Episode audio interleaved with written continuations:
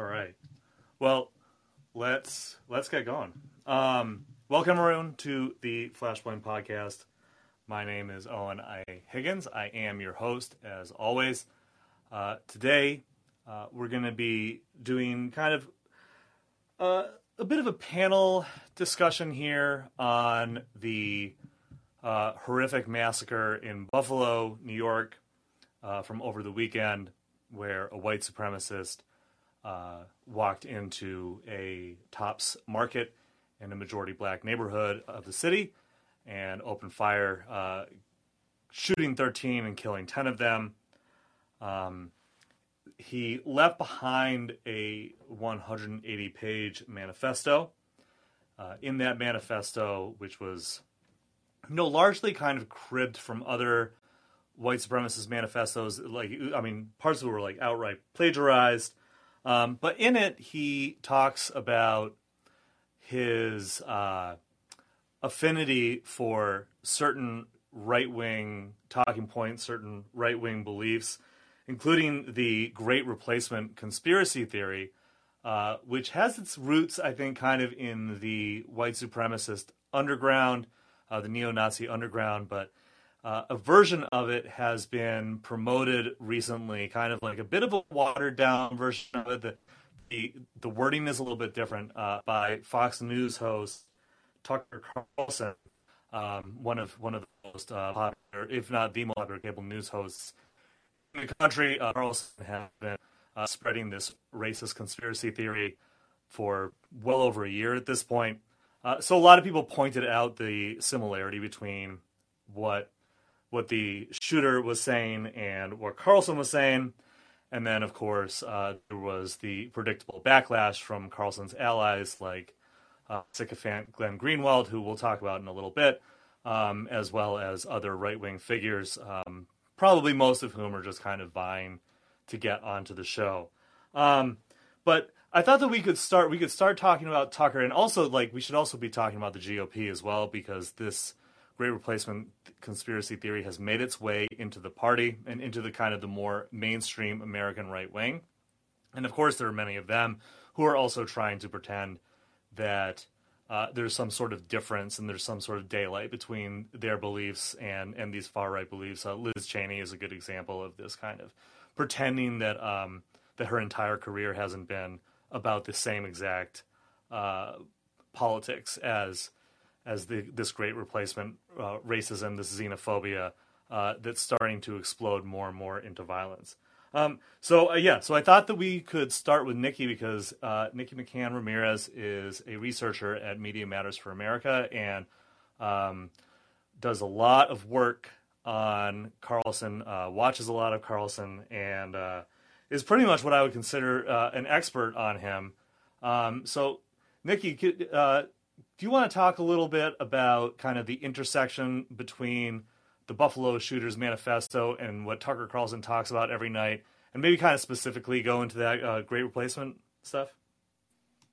Yeah, absolutely. Great to be on again. So, I think just to give a little background for people who aren't too familiar about the history of the Great Replacement and where it comes from, it is a white supremacist, white nationalist theory that has existed for decades, but really came into an accelerated period of attention and prominence over the last decade, particularly in the last kind of four to five years.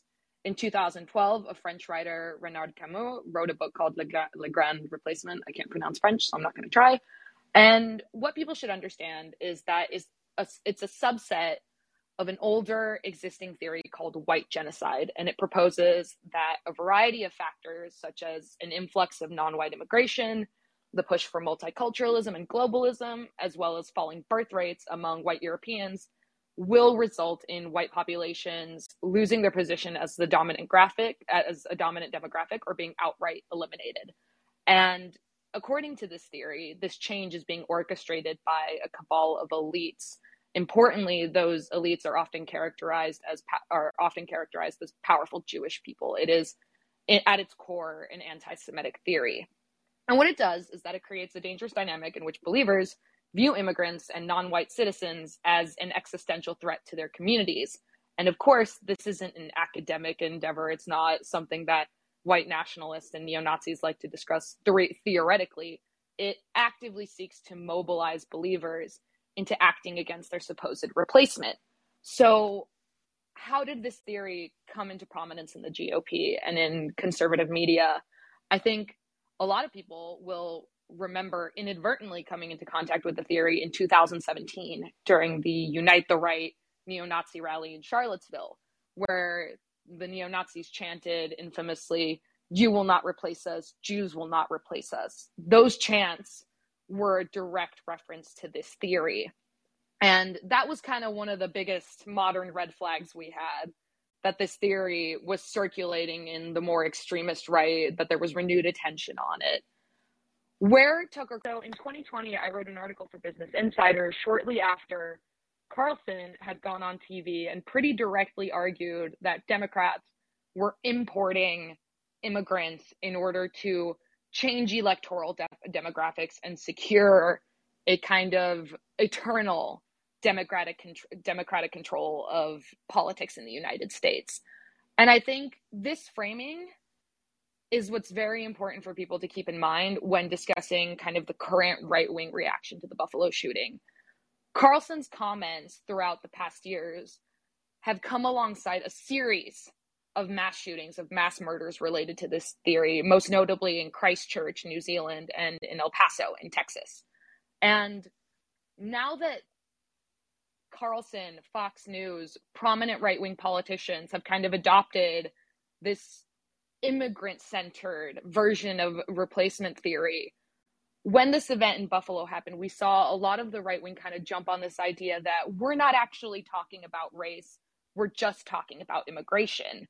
And they kind of want to decouple the commentary they've ma- been making about immigration with the commentary they've been making about race. And the reality is that Carlson, Fox host, Elise Stefanik, everyone who's been pushing this theory has been doing so while using extremely racialized language while pushing a lot of these core tenets about, you know, the fear mongering about birth rates. I feel like a month ago, we were all making fun of Tucker Carlson for his End of Men special that he's producing, where he is talking about falling te- rates of testosterone in men.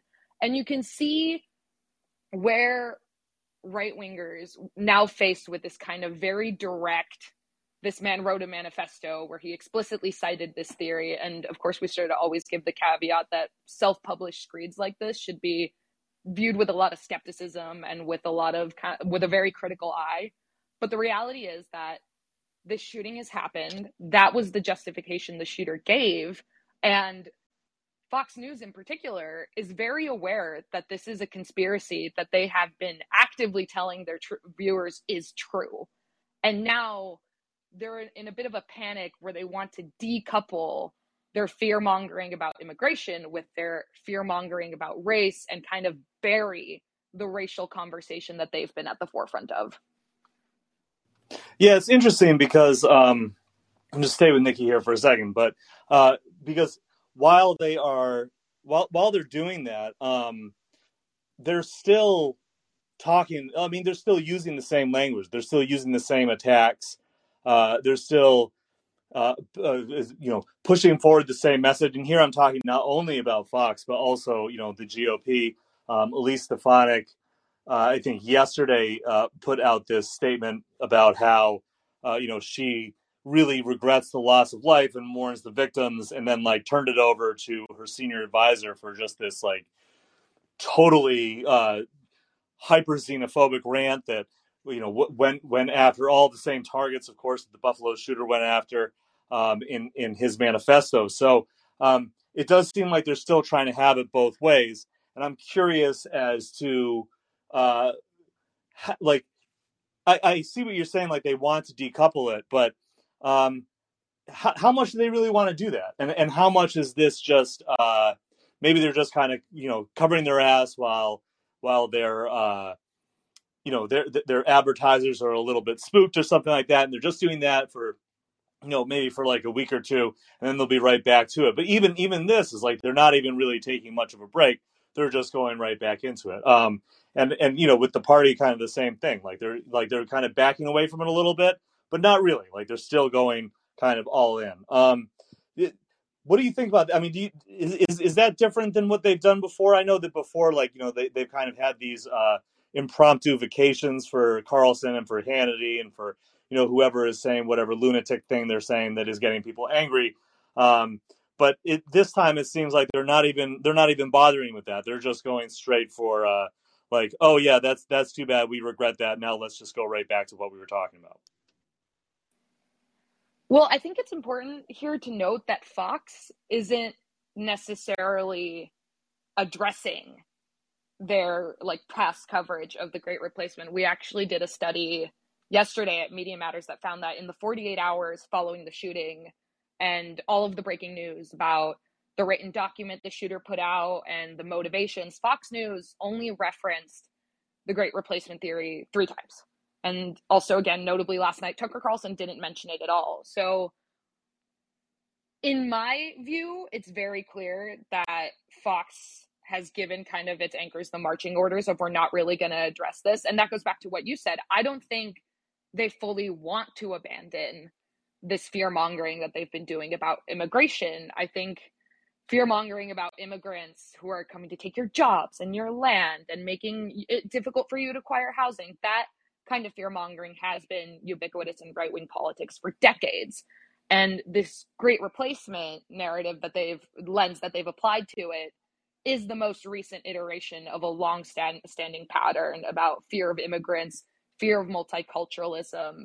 So when this kind of accelerated invocation of great replacement started happening in the Republican Party, it was very centered around immigration. And as we saw in the AP poll that was put out last week, one in three Americans now believe that immigration is being intentionally used to change the electoral demographics of the country. So for Republicans, they view this as a very winning issue. They view this as a very effective talking point because ultimately it is.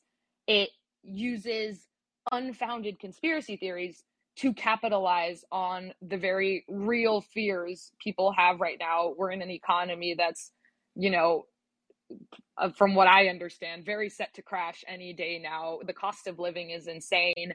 And of course, the Republican Party wants to redirect, both parties really want to redirect that anxiety, that kind of fear, that responsibility for the current material conditions of Americans onto issues that aren't themselves. And the Republican Party has found a very effective outlet in this great replacement conspiracy mongering. I think what they don't care about, because I think they fully understand it, is that when you present a stripped down version of this theory and try to say, oh, we're just talking about immigration, in reality, you are just exposing a mass of people to a theory that is inherently violent, inherently racist, so, and these people don't live in a vacuum. So when they go out onto other parts of the internet, into their daily day-to-day lives, and they encounter other media spaces, other pieces of information that are kind of more radical addendums to this theory that they already believe, well, it does become easier for people to fold extremist ideas into those beliefs that they've already been sold as true. Yeah, definitely, definitely, and and actually, so so that's a good way to kind of um, introduce uh, Sana Saeed, who uh, works with AJ Plus and does a lot of great uh, media criticism, um, and you know, Sana has has done a lot of really really good work on this kind of uh, like the way that uh, you know Western media, especially uh, you know conservative media, e- e- even more uh, specifically, um, uses these kind of targeting, uh, these ways of targeting uh, marginalized people in order to kind of like obfuscate what's really going on and and to kind of perpetuate uh, their political agendas. And yeah, so Sana, I'm I'm curious, like what what um, what your perspective is on this and how you kind of see uh, both like the manifesto and, and the Buffalo shooting itself, uh, and and and Tucker Carlson, uh, kind of in this broader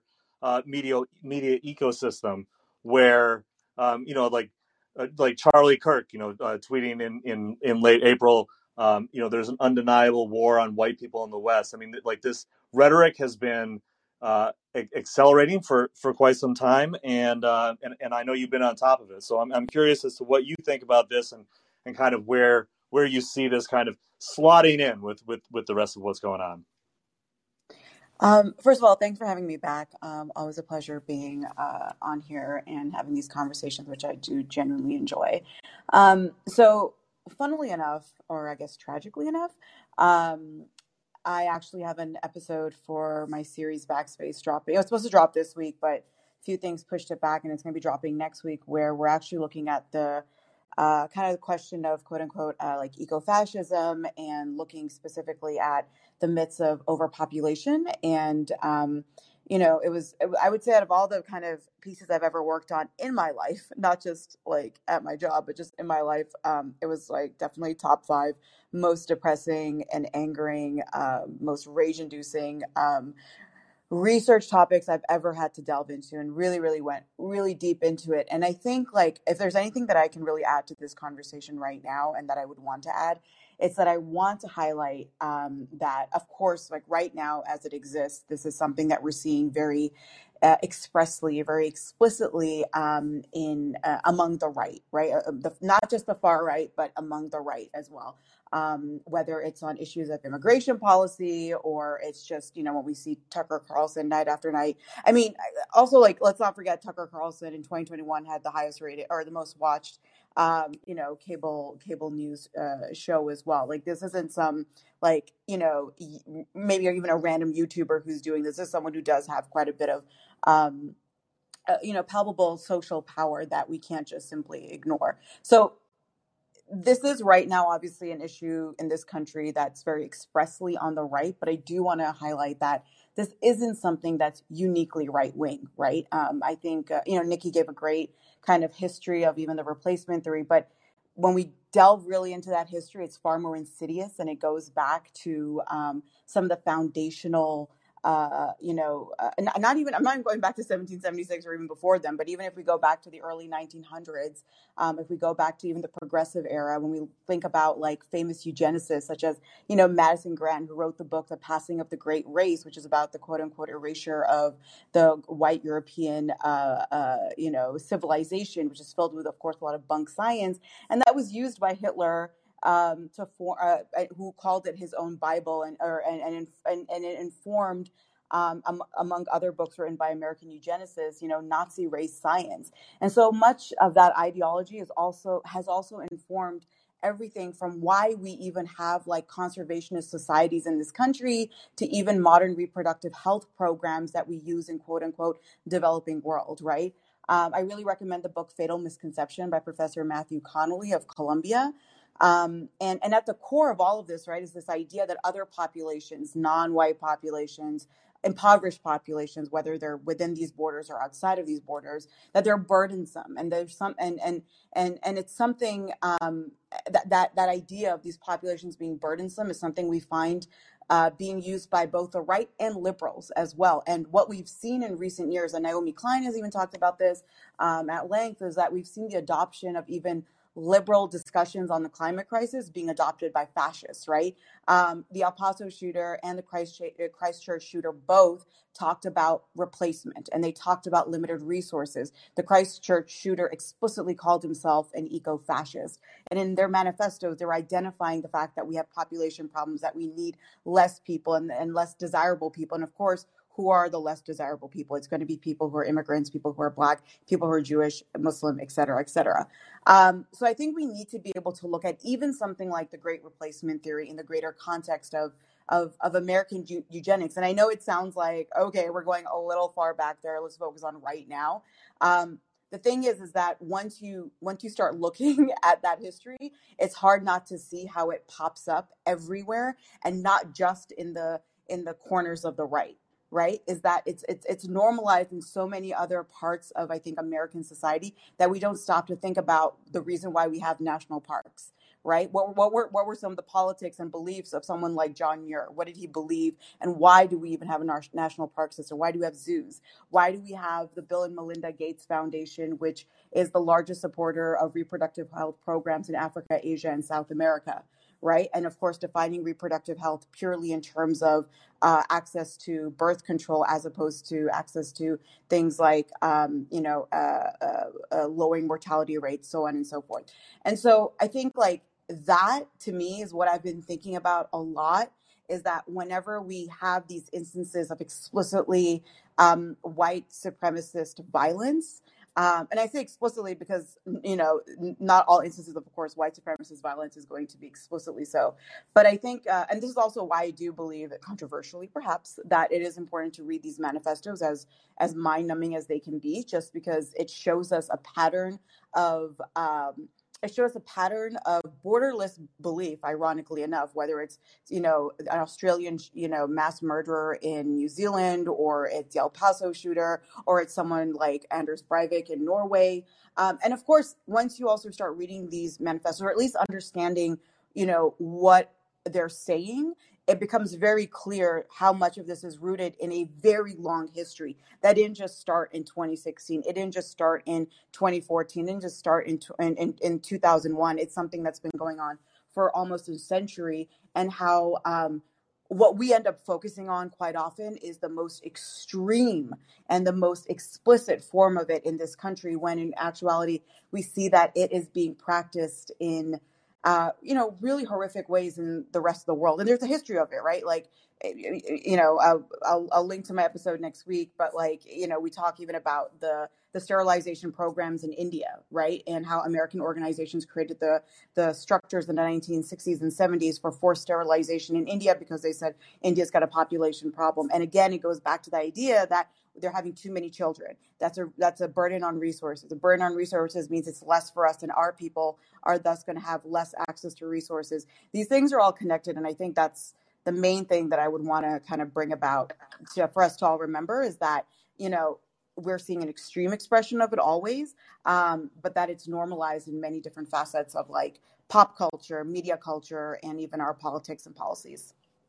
Yeah, I mean, I think I think that the the eco-fascism at the end of the manifesto, and and I uh, and perhaps controversially as well uh, agree that um, uh, not reading these manifestos. Uh, I mean, like I don't think anybody like needs to read them, uh, but if you want to, um, I think that it can be quite helpful to kind of see how these ideas are being spread.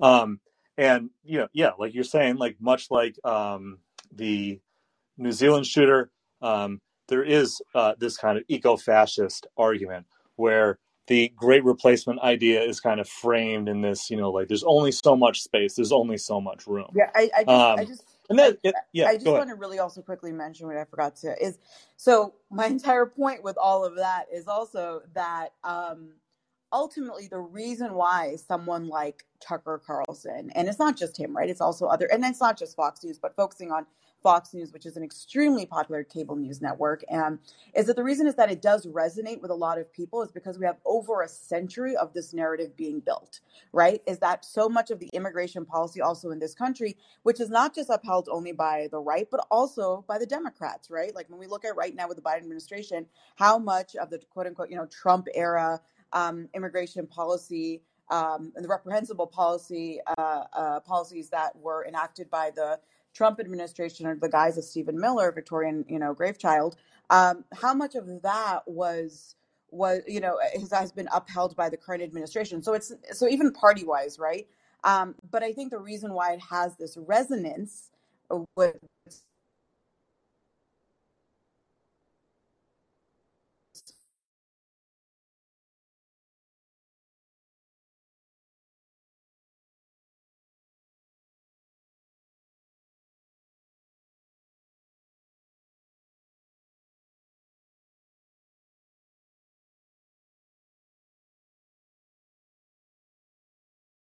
together to create this really violent, um, uh, well, the kind of violence that we end up seeing uh, play out.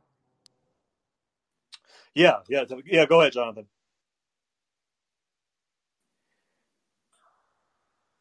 Oh, uh, you're good to go if you want.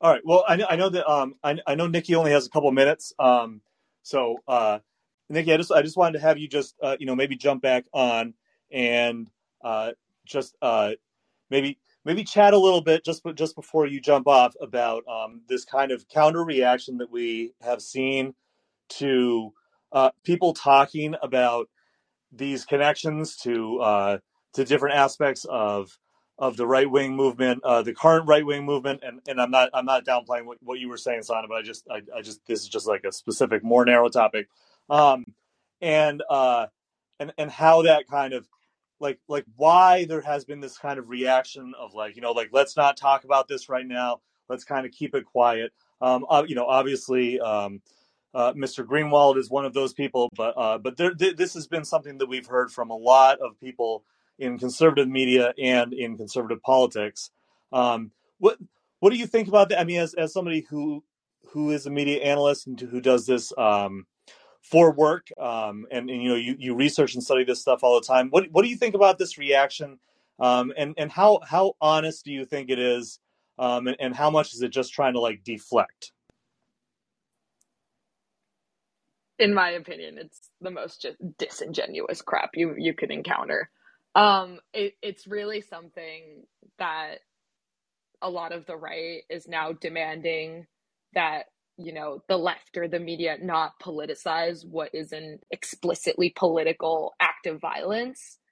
And i think going back to what sana was saying like we tend to focus on these kind of most ex- extreme iterations of these theories of these acts of violence. We tend to shine the spotlight on the people who take it the farthest but the reality is that these acts of violence these mass murders they don't exist in a vacuum. They are kind of built up and sort of incubated in these existing systems that don't like not all the time necessarily like react positively to the, these forms of violence but tolerate it but kind of let it just move through systems unchecked. And i think when you have a shooting like this where the motivation is that explicit and the connections to those systems that have been building it up and fomenting it and of trying to kind of couch in this particular instance, instance the great replacement theory as a legitimate theory when they're confronted with that kind of directive a one to one, their only option really is to attempt to deflect or attempt to paint the people who are trying to not necessarily point the finger, but like call out where this rhetoric is coming from and how this rhetoric is being normalized and pointing to the reality that this kind of rhetoric and this fear mongering about immigrants and people of color is dangerous and does result in violence against the groups it targets. They're to say that that should not be politicized or that the, there should that we should wait to have the discussion until people aren't paying attention it's completely disingenuous and i think i mean the piece that greenwald published was a just babble and you when you i think last night he was on tucker and they were discussing how there was nothing more heinous than politicizing these types of events, than exploiting them for political gain. But there is something that is more heinous than exploiting those events, and it's committing that violence and it's upholding that violence. And it's telling your viewers that the theory that motivates that violence is true either in whole or in part. And I think the thing is that we I we don't need to give these people cover. They know exactly what they're doing. They know exactly what they've been saying the past couple of years. And I think right now they are confronted with the horrific consequences of the like the horrific endpoint of these theories and they want no part of it they don't want to attach themselves because also they don't really have to i, I think tucker carlson and people like him understand that there's not really that many systems of accountability for them outside of public outcry so they know that if they can just ride out this wave they'll probably be okay yeah, yeah, I think. So. I mean, um, uh, the the actual direct quote uh, from Greenwald last night uh, was was that um, uh, basically saying that discussing the shooter's ideology was a quote morally atrocious act close quote. Um, he he he didn't say anything like that about the actual shooting from from uh, at least as far as I can tell, and and I don't think that he or Carlson uh, discussed anything having to do with the ideology. Um, kind of staying on that a little bit, you know, this um, largely incoherent, uh, rambling, um, hard to follow article that Greenwald wrote, like things like five or six thousand words, um, which was just basically all about um, making sure that uh, that Tucker doesn't get criticized. Um, does mention uh, Jonathan Katz, uh, who is our third panel member. Um, and, and I do want to kind of read from it because I do think this was actually kind of amusing. Um, so he quotes Jonathan saying, Still working on your talking points to defend your buddy Tucker, or are you holding off on trying out your deflections until the bodies get cold? So obviously, yes, that's what he was doing. Um, and and and you know, and then he expresses outrage that this was just four hours after the shooter fired his first shot, blah blah blah. But then the most amusing part, I think, of the essay comes next, where he says, As it happens, I was on an overnight international flight on Saturday and into Sunday morning. I deeply apologize for my failure to monitor and speak on Twitter 24 hours a day. So I, I just want to call total bullshit on the idea that Glenn Greenwald did not buy in flight internet. I, am sorry. That is simply not believable to me at all. Um, but anyway, um, I, would like I'd like Jonathan to uh, reply here because he does kind of go off on Jonathan a number of times, saying that um, that Jonathan was particularly adamant that I opine not just on the killings, but on the list of pundits I thought should be declared guilty before. In his soulless words, quote, the bodies get cold, close quote, meaning that I must speak without bothering to take the time to try to understand the basic facts about the killer and the shootings before heaping blame on a wide range of people who had no apparent involvement. Something that we all know that Glenn would never do. Um, so, Jonathan, what what what was it like uh, being uh, the star of a slight part of this uh, essay? Yeah, sorry, I got a I got a phone call. Can, can, can you repeat the last thing you just said? Just the last couple words. Oh yeah, no, I was just I was just asking, like, you know, what what was it like um, being a part of this uh, kind of rambling uh, essay here? Um, because because you are you are kind of featured in it a little bit. I am. I'm the pundit Jonathan Katz. I I uh, uh, I would have appreciated it more if he had um, uh, embedded my tweet uh, and so you know maybe I could have you know gotten gotten some some uh, extra followers off of it. I don't I don't I don't I, didn't, I, mean, I thought it was mostly funny um, that that that he that he included me. Uh, he it apparently got under his skin, um, which uh, uh, is is interesting and notable. Um, I mean, I think that you know, and, and this is kind of building off of what what Sana and, and Nikki were talking about. Um, you know, I'm I'm playing with a framework to understand, to, to try to understand, um, you know, what what specifically is happening here and what what the specific uh, mechanisms are at play. Because, you know, this is, um, as Sana said, a very old thing. I mean, it goes back to you know Teddy Roosevelt and and and I mean even back before, um, but but you know the the the, the Madison Grant uh, uh, moment of, of progressivism um, and and uh, what, what, Teddy Roosevelt used to call um, race suicide.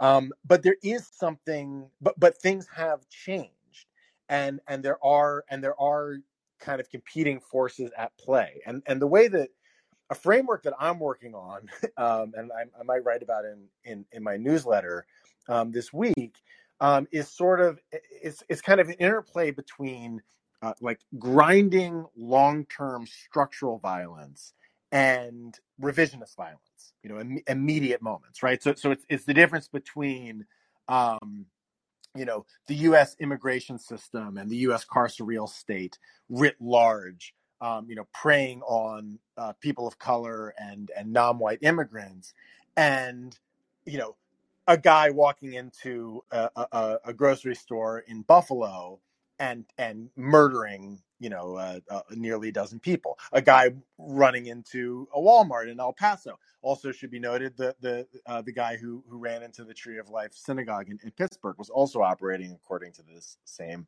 theory. Um, and I think th- this my my my stab at, at, what's going on and what, what's going on uh, in, in, in Glenn Greenwald's head and, and definitely in, in Tucker Carlson's head um, is that there are moments and there there were moments throughout the 20th century, um, and and and and there are moments at, at a smaller scale, like like uh, like like the one that happened in, in Buffalo a couple days ago, that um, really threaten. There there there are instances of revisionist violence that threaten to undo the entire uh, intellectual project, if you can call it that, that uh, that that people from you know the hard neo-Nazi right to uh, people like Tucker Carlson are are dealing with, right? Um, I think I, p- part of part of, of, of what I'm, I'm I'm getting at here is that I think that the you know I, I also read the, the the manifesto or at least skimmed skimmed through it, um, and you know one of the things that's interesting is that it sounds exactly like things that Tucker Carlson is saying, but as far as I can tell, it seems that the shooter himself um, he did not re- he, he was not a big Tucker Carlson viewer. He was not somebody who who read sort of these foundational um, texts of of uh, of the Great Replacement theory.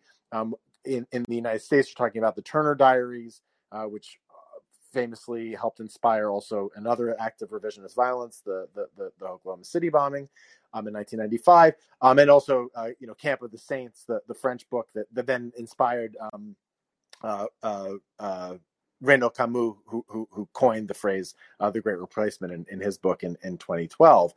Um, the, the thing is that he seems to be he, he's drawing from the same sources that Tucker Carlson and ultimately really Glenn Greenwald as well, and, and he has a long history of, of anti-immigrant sentiment that he's written about, um, are, are drawing from. And I think that part, I, I, my my stab at a hypothesis of what's going on here um, is that while there are these long tendrils, these, this longue durée of of of theories about you know non-white and and the meaning of white has also shifted over this time, but the non-white horde coming and displacing, stealing from, taking the land from from the the the rightful white settler uh, dominated population of the country there are moments. The Holocaust was a huge one.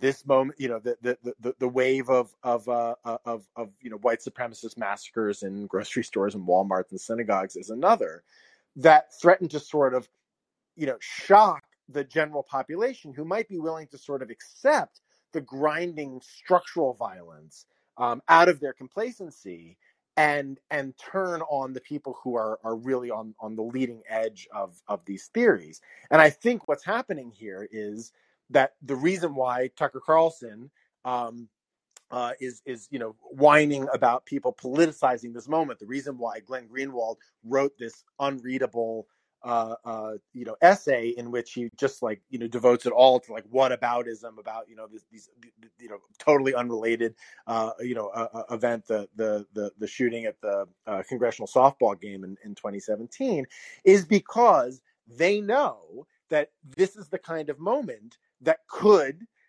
you know shock the general population into being like well hold on I, like I know I signed up for this low level racism uh, that I don't think of as being racism, but now it's being used. Now it's showing up in, in the manifesto of a guy who's doing this thing that I interpret directly as violence.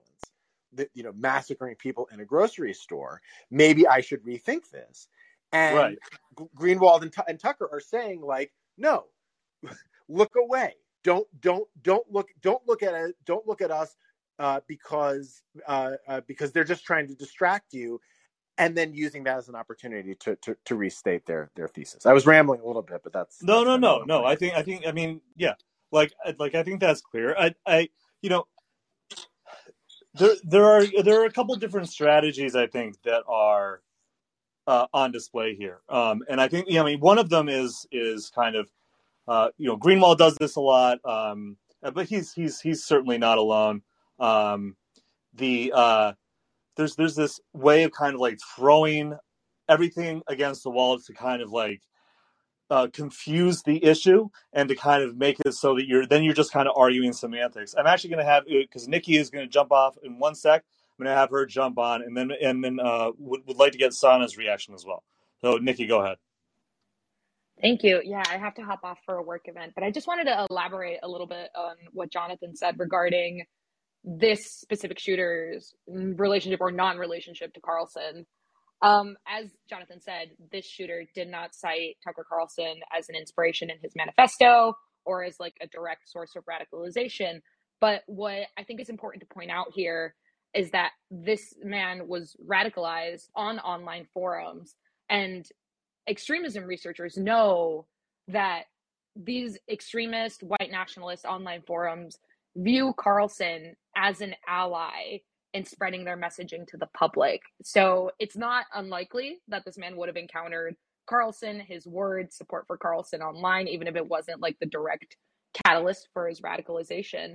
But that the criticism that these uh, like forums and these message boards often level at Carlson is that he should just say what he really thinks, that he's hinting at it and he's kind of presenting it in a ready for cable kind of structure that is accessible to the um, average viewer, but that they would love him more if he would just say what he thinks. And it's really important here to also mention that, like I said in the beginning, this theory wants people to act against their supposed replacement.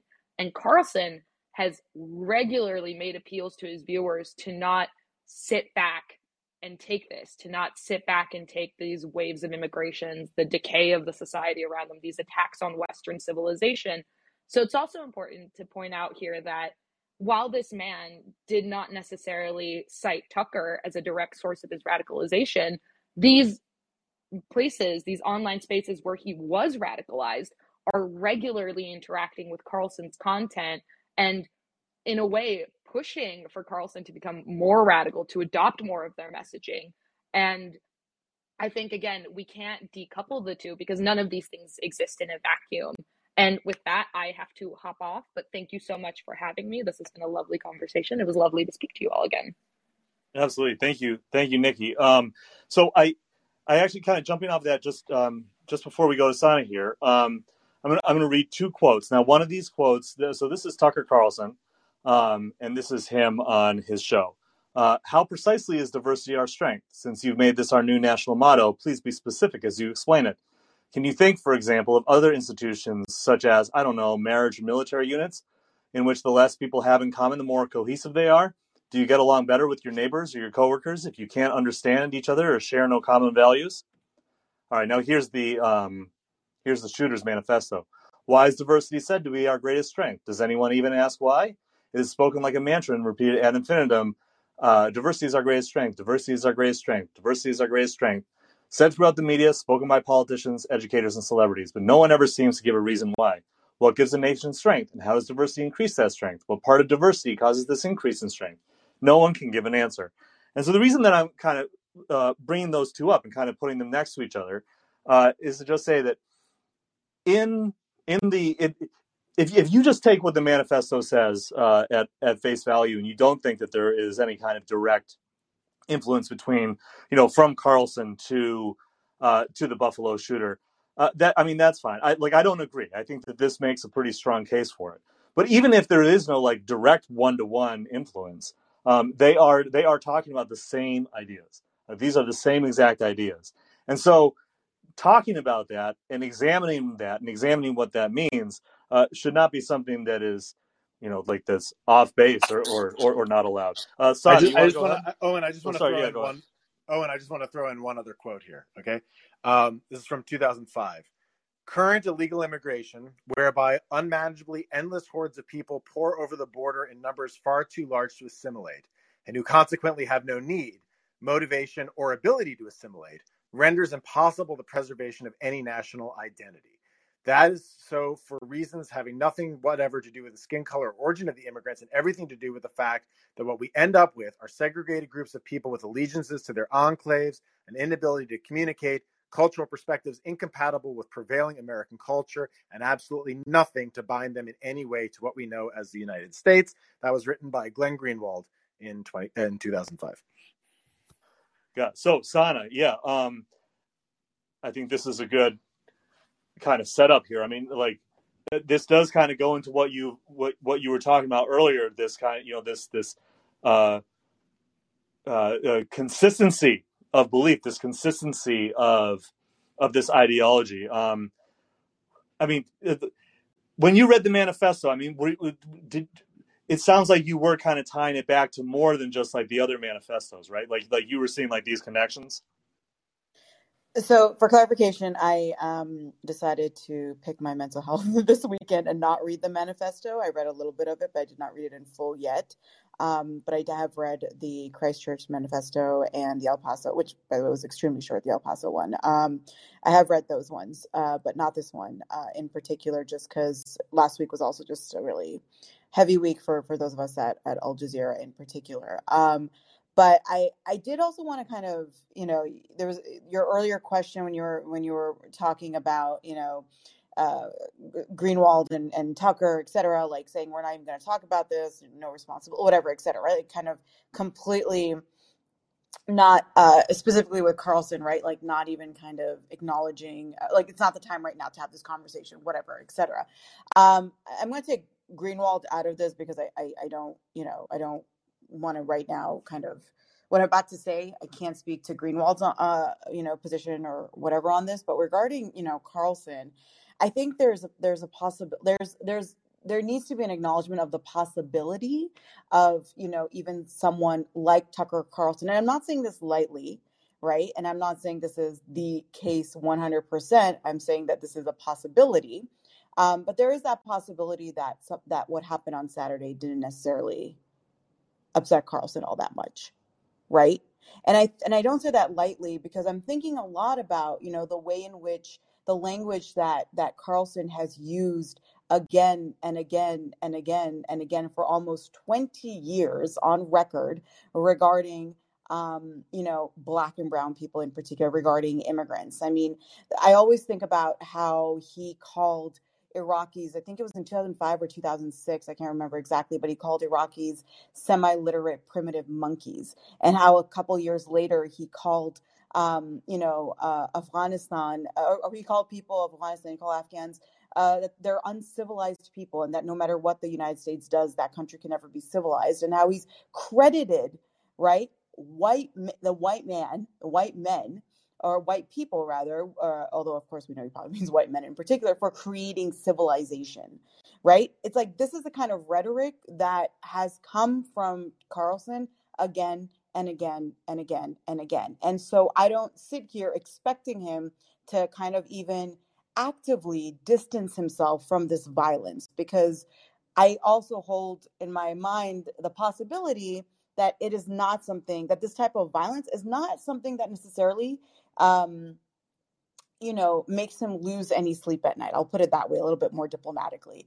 Um, the other thing to also take into consideration is that, you know, Fox News itself, and, you know, we're focusing on Fox News, so I'm going to stick to that. Um, but, you know, Fox News itself is well aware of, uh, and Tucker Carlson in particular, and Hannity and all those guys, Baier, uh, they know who their audience is, right? They, and I don't mean they're, oh, yeah, we, you know, it's just a bunch of you know maybe white people from these areas of the country et cetera. They know very specifically who their audience is and that has um, you know an impact on what they're willing to say and what they're not willing to say.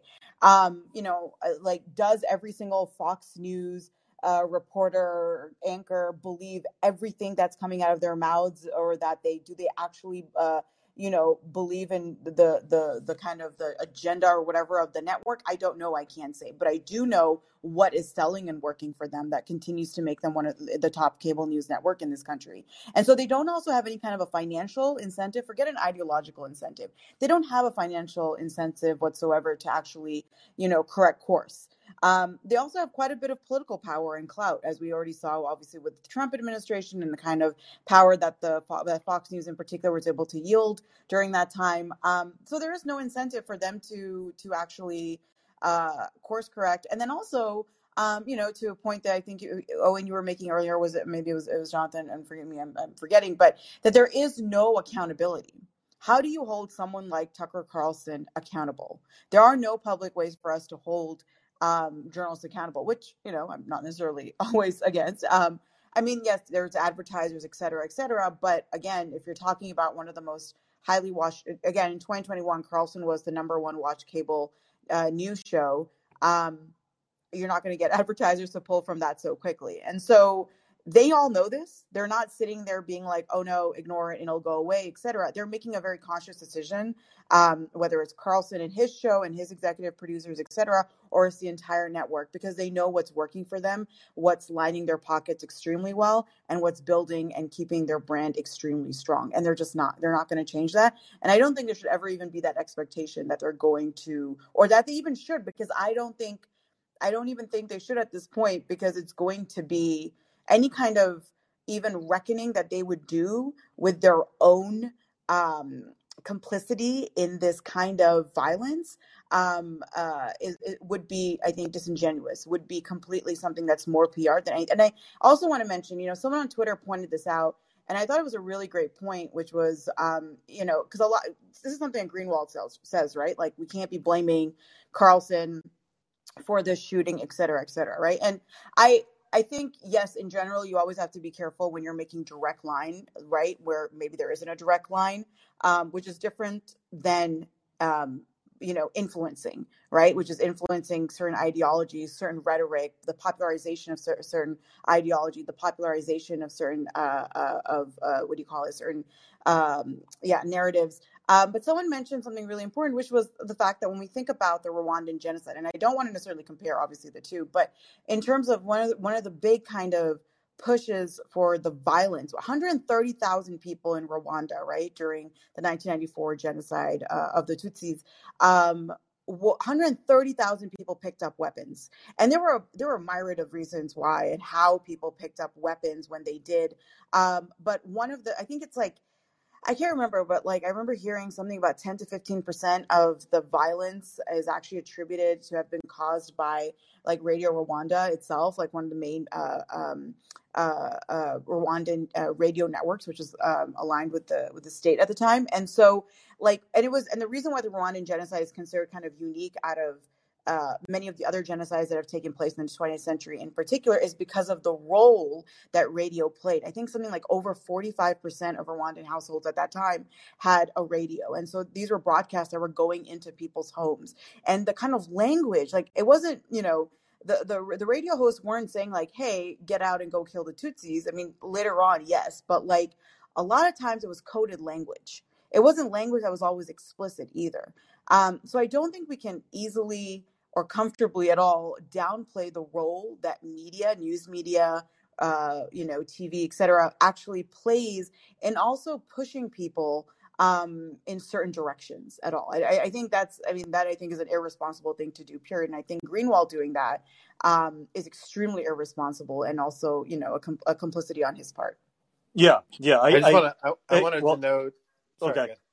Well, I was just going to say, I agree. Um, I think that, um, and uh, uh, MK Anderson, uh, who who uh, who came on to talk about um, right wing writer uh, uh, Jesse Singal a couple weeks ago, uh, just just tweeted at me to point to Parker Molloy's singling out of of a couple lines here from Greenwald that also kind of do the same thing to kind of muddy the waters as far as this responsibility where. Um, it, so the quote is a lengthy 180 page manifesto he left behind was filled with a wide variety of eclectic political views and ideologies in that manifesto. Gendron described himself as a quote left wing authoritarian close quote and quote populist close quote. Um, so not a quote from the document, but also uh, you know he links to the manifesto um, with with kind of presenting it in this way, and um, it's just it's it's at best you could say it's dishonest. Um, you know, I, I think that I I also just wanted to to react to what you were saying, Sana, about um, complicity and violence, and like you know, like whether or not like there's any actual like bad feeling. Um, and you know, obviously, we can never know like what's really in somebody's uh, mind or heart. But um, yeah, I, I, I feel very comfortable uh, saying that uh, Carlson doesn't particularly care about this, especially is especially if it means that uh, advertisers aren't going to be fleeing. I mean, that is really like the one thing that can maybe change things a little bit uh, as far as the rhetoric these guys say. Although it doesn't even really like all it does is it just kind of uh, slows it down uh, for maybe a couple days and then it comes right back. And Jonathan will go right to you, and then we'll take Joshua's call. And if anybody else wants to uh, call in, just get in the queue, um, and you know we'll we'll we'll keep going for for a little bit. We'll see we'll see if we we get a chat on. Um, So, Jonathan, go yeah, ahead. just very very quickly. Um, I uh, uh, I think it's important to uh, in terms of uh, accountability mechanisms, carriage fees. Um, so ad- advertisers have actually fled a Carlson show. If you if you watch it, which I don't recommend, um, but if you watch it or people who do, they note that like the, the you know essentially like the you know, the only advertisers that are that are on uh, you know Carlson these days are like you know like kind of brain pills and like my pillow. Uh, uh, for the most part, major advertisers have fled. The reason why Tucker Carlson is able to have his show and the reason why Fox News is able to have his, his prominence in, in American life that it does is because of cable carriage fees. It's because everybody who subscribes to cable, part of their bill goes to Fox News, and that's what keeps them afloat. And get getting on the getting on the the cable companies to to cut off that lifeline. Um, you know, th- th- there are there are there are capitalist things that one can do within the capitalist system um, to uh, it, it's it's not inevitable they, they do not have to continue just sort of uh, making money forever you know regardless of of of, uh, of, of, how how uh, uh, you know deeply sourced and how, how popular these ideas are in, in, in fringes of american life if they're not on tv and they're not getting paid to be on tv they're not going to do it Absolutely. Okay, so uh, we're going to take uh, Joshua now. Take Joshua's call. Can you just keep your comment to like a minute, minute and a half? Uh, that's fair. Um, so um, I just want to get you guys to talk a little bit. What about uh, what is the difference in the liability of an influencer versus a journalist, and when is it or is it not considered state propaganda or efficient for the state to have an alternative narrative that riles us up? I want you to kind of try and decouple this uh, from the Second Amendment if you can, um, because that's definitely the rhetoric out there. Um, and uh, why you might have think it took the FBI a year to find this guy, um, if uh, they're so good at finding, you know, people. I, I mean, that seems to be uh, concerning to me. And then can you can you guys decouple our warmongering abroad from uh, our ability to have you know people act out in supremacist ways here at home? Um, and because uh, yeah. I mean, I mean those those would be my questions. I'd like to hear you guys talk on.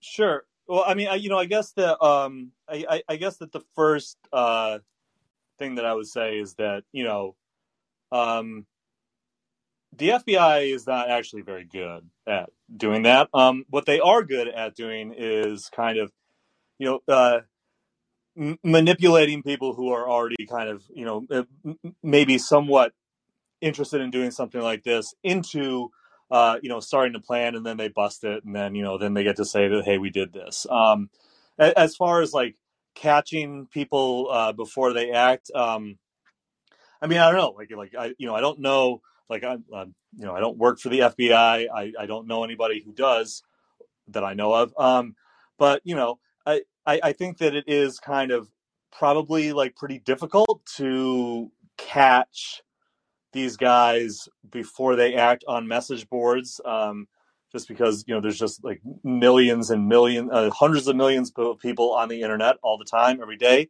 messaging, uh, billions, if not trillions, of messages uh, every day uh, going going around. You know, I, I, I don't know. Um, it does sound like they like you know like law enforcement was aware of this guy for some reason.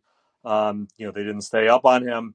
Uh, I don't really think that's a conspiracy. I just think it's because uh, you know law enforcement in this country and and everywhere is just not really particularly interested uh, in putting resources into uh, staying up on that kind of stuff. They're they're more interested in doing other things. Um, and yeah, I mean, like I don't. It, as far as foreign policy goes, that that that sounds like a much bigger conversation than than we're having now. But but I'll I'll I'll, I'll open it to, to Jonathan or Sana if you guys want to comment on, on any of that stuff. But I mean, on on on the question of foreign policy uh, coming or or imperialism coming home uh, in the form of of uh, violence um, I would like to recommend a book that I just wrote called Gangsters of Capitalism that came out in January.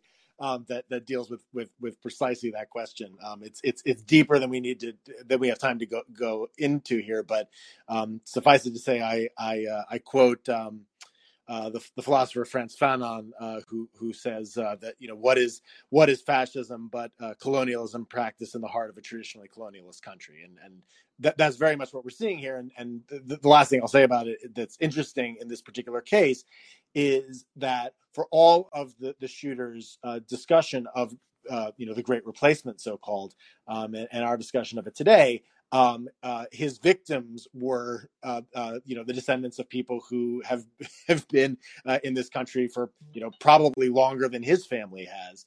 Um, it's because uh, uh, the, the, way that American colonialism, the way American imperialism works, um, is is often done along racial lines, and and he was he was killing others um, who he coded as being as un-American and as unworthy of safety and as as uh, uh, legitimate targets of American violence um, as uh, as as you know Tucker Carlson's uh, uh, statements about Iraqis. But gangsters of capitalism, check it out. Um, I just wanted to say one thing, which was uh, with regards to your your question, uh, Joshua. Um, which is, you know, I can't obviously speak to because I, I, don't have the stats or anything. I don't know if it's available right now. I just know one particular instance with regards to, you know, like for instance, the FBI's involvement in any kind of like uh, creation of threats with regards to white supremacist movements. I mean, we know the the FBI has a long history of being involved with and and and and quote unquote trying to like um, or infiltrating white supremacist groups in the country. So we do know that history. And there's a very uh, there's a very famous case from 2017 about a, a young young guy who was supposed to be a bomber in like Oklahoma City, and he was actually turned out he was uh, he was schizophrenic, and his mother alleged that the FBI had actually kind of. Um, you know, and he was essentially a trap entrapped. Uh, but what I can speak to is that we do have a very long and documented history of FBI entrapment and creation of threat in this country um, from a group of people who are vulnerable and uh, to who are vulnerable and then kind of pushed into certain kind of ideology, right? Uh, and and and that's no more more apparent than what's kind of happened to unfortunately uh, in the Muslim American community. Um, Trevor Aaronson of the Intercept uh, is actually a really great and not the only, but he's a great resource um, on this. Uh, you check out his work on on the Intercept where he has uh, you know looked at this for years in terms of how often the FBI has been involved in thwarting the same the same plots that it uh, helped create as well. Um, and I think it's always important to have a really good dose of skepticism uh, when it comes to, and not in the way that we end up like, you know, being like, oh, it's all just, you know, it's all just, uh, what's the word, false flag. Well, no, I'm not, I'm not saying we go in that direction whatsoever. But I think it's important to have a really healthy dose of skepticism based on uh, historical reading of what like of, of, of the FBI itself, right? And kind of how yes, sometimes like there there is sort of a threat creation for some reason and or because it benefits this or that, etc. So I think it's important to definitely keep that in mind and keep an eye on all these things. Um, and and one way to do that is kind of look at uh, what because usually with these things they'll make the headline they'll make a headline and everyone's like oh my god uh, another terrorist another this et cetera et cetera and then you move on after two weeks right? The news cycle is usually two weeks and then we everyone moves on. But i think if you go back to a particular case and see what's coming out in the trial um, you know, it's it's never surprising. It's never surprising when how many of these cases also have FBI involvement and entrapment involved as well.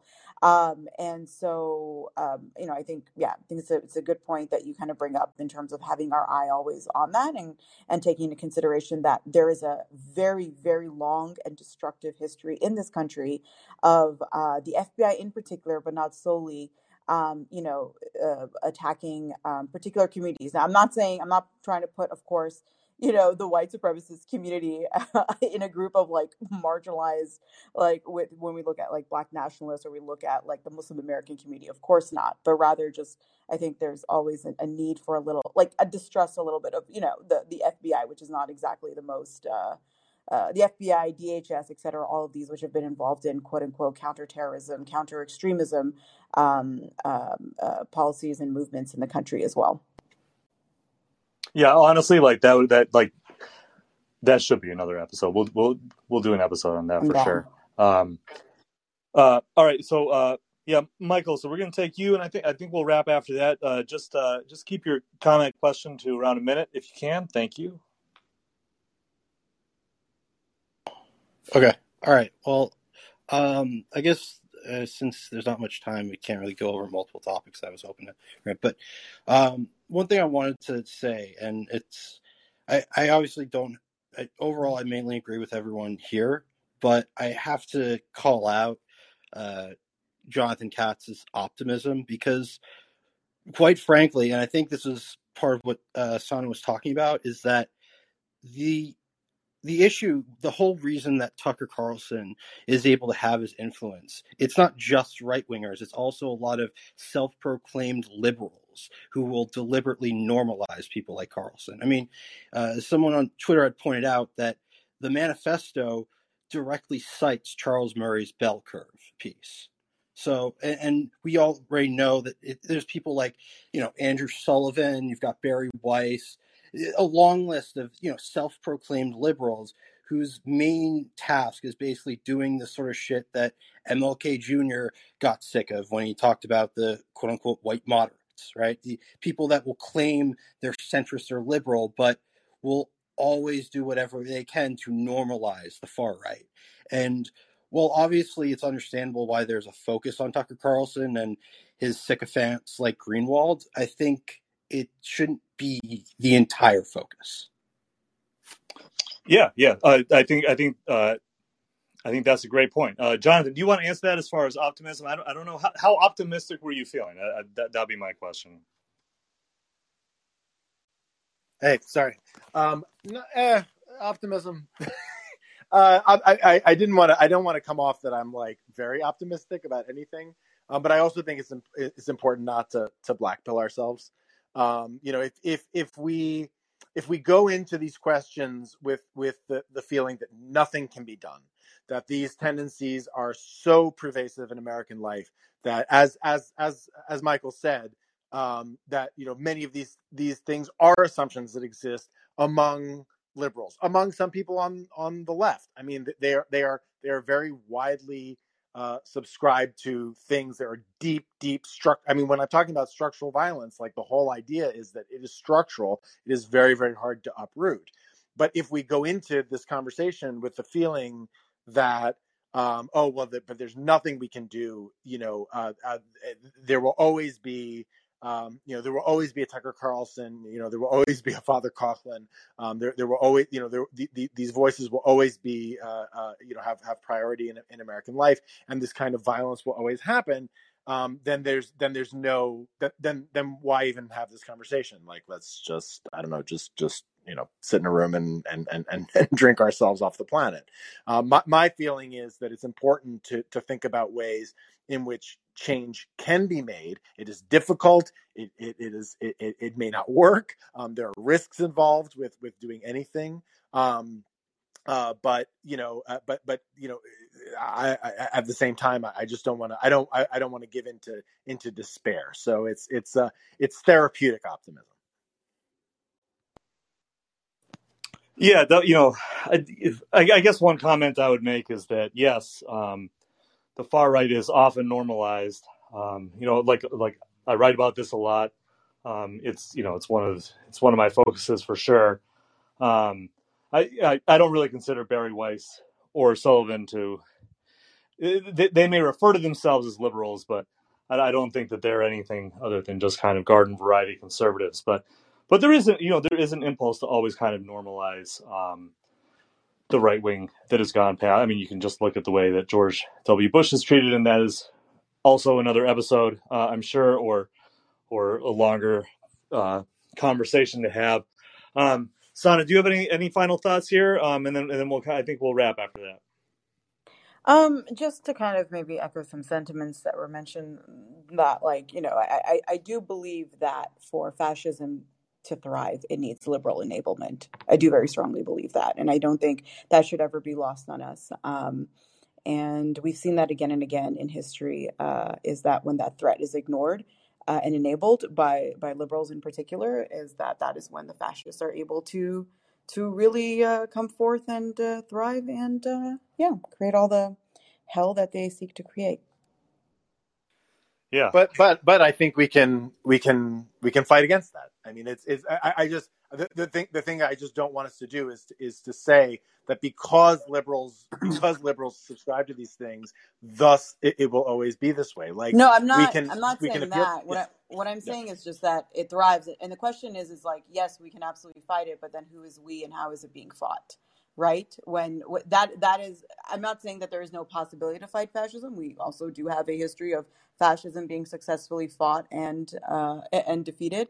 Um, but those who usually are also pushing back against fascism, especially on the left, are the ones who are the most demonized, um, incl- especially by by the specifically by the liberals as well. So I'm not saying we can't fight it. 100% agree with you. We can absolutely fight it, and we should not, you know, be despondent and, and fall into despair. 100%. Um, my point was just simply that it is it fascism again is only able to thrive when when liberals enable it. And the question then for us is what what can we do to fight it? Yeah, I, I agree with all that. Absolutely. All right. Well, uh, thanks to Jonathan Katz. Thanks to Sana Saeed. Uh, thanks to Nikki McCann Ramirez. Thanks to all of you guys, especially uh, Joshua and Michael, uh, for for listening and for participating.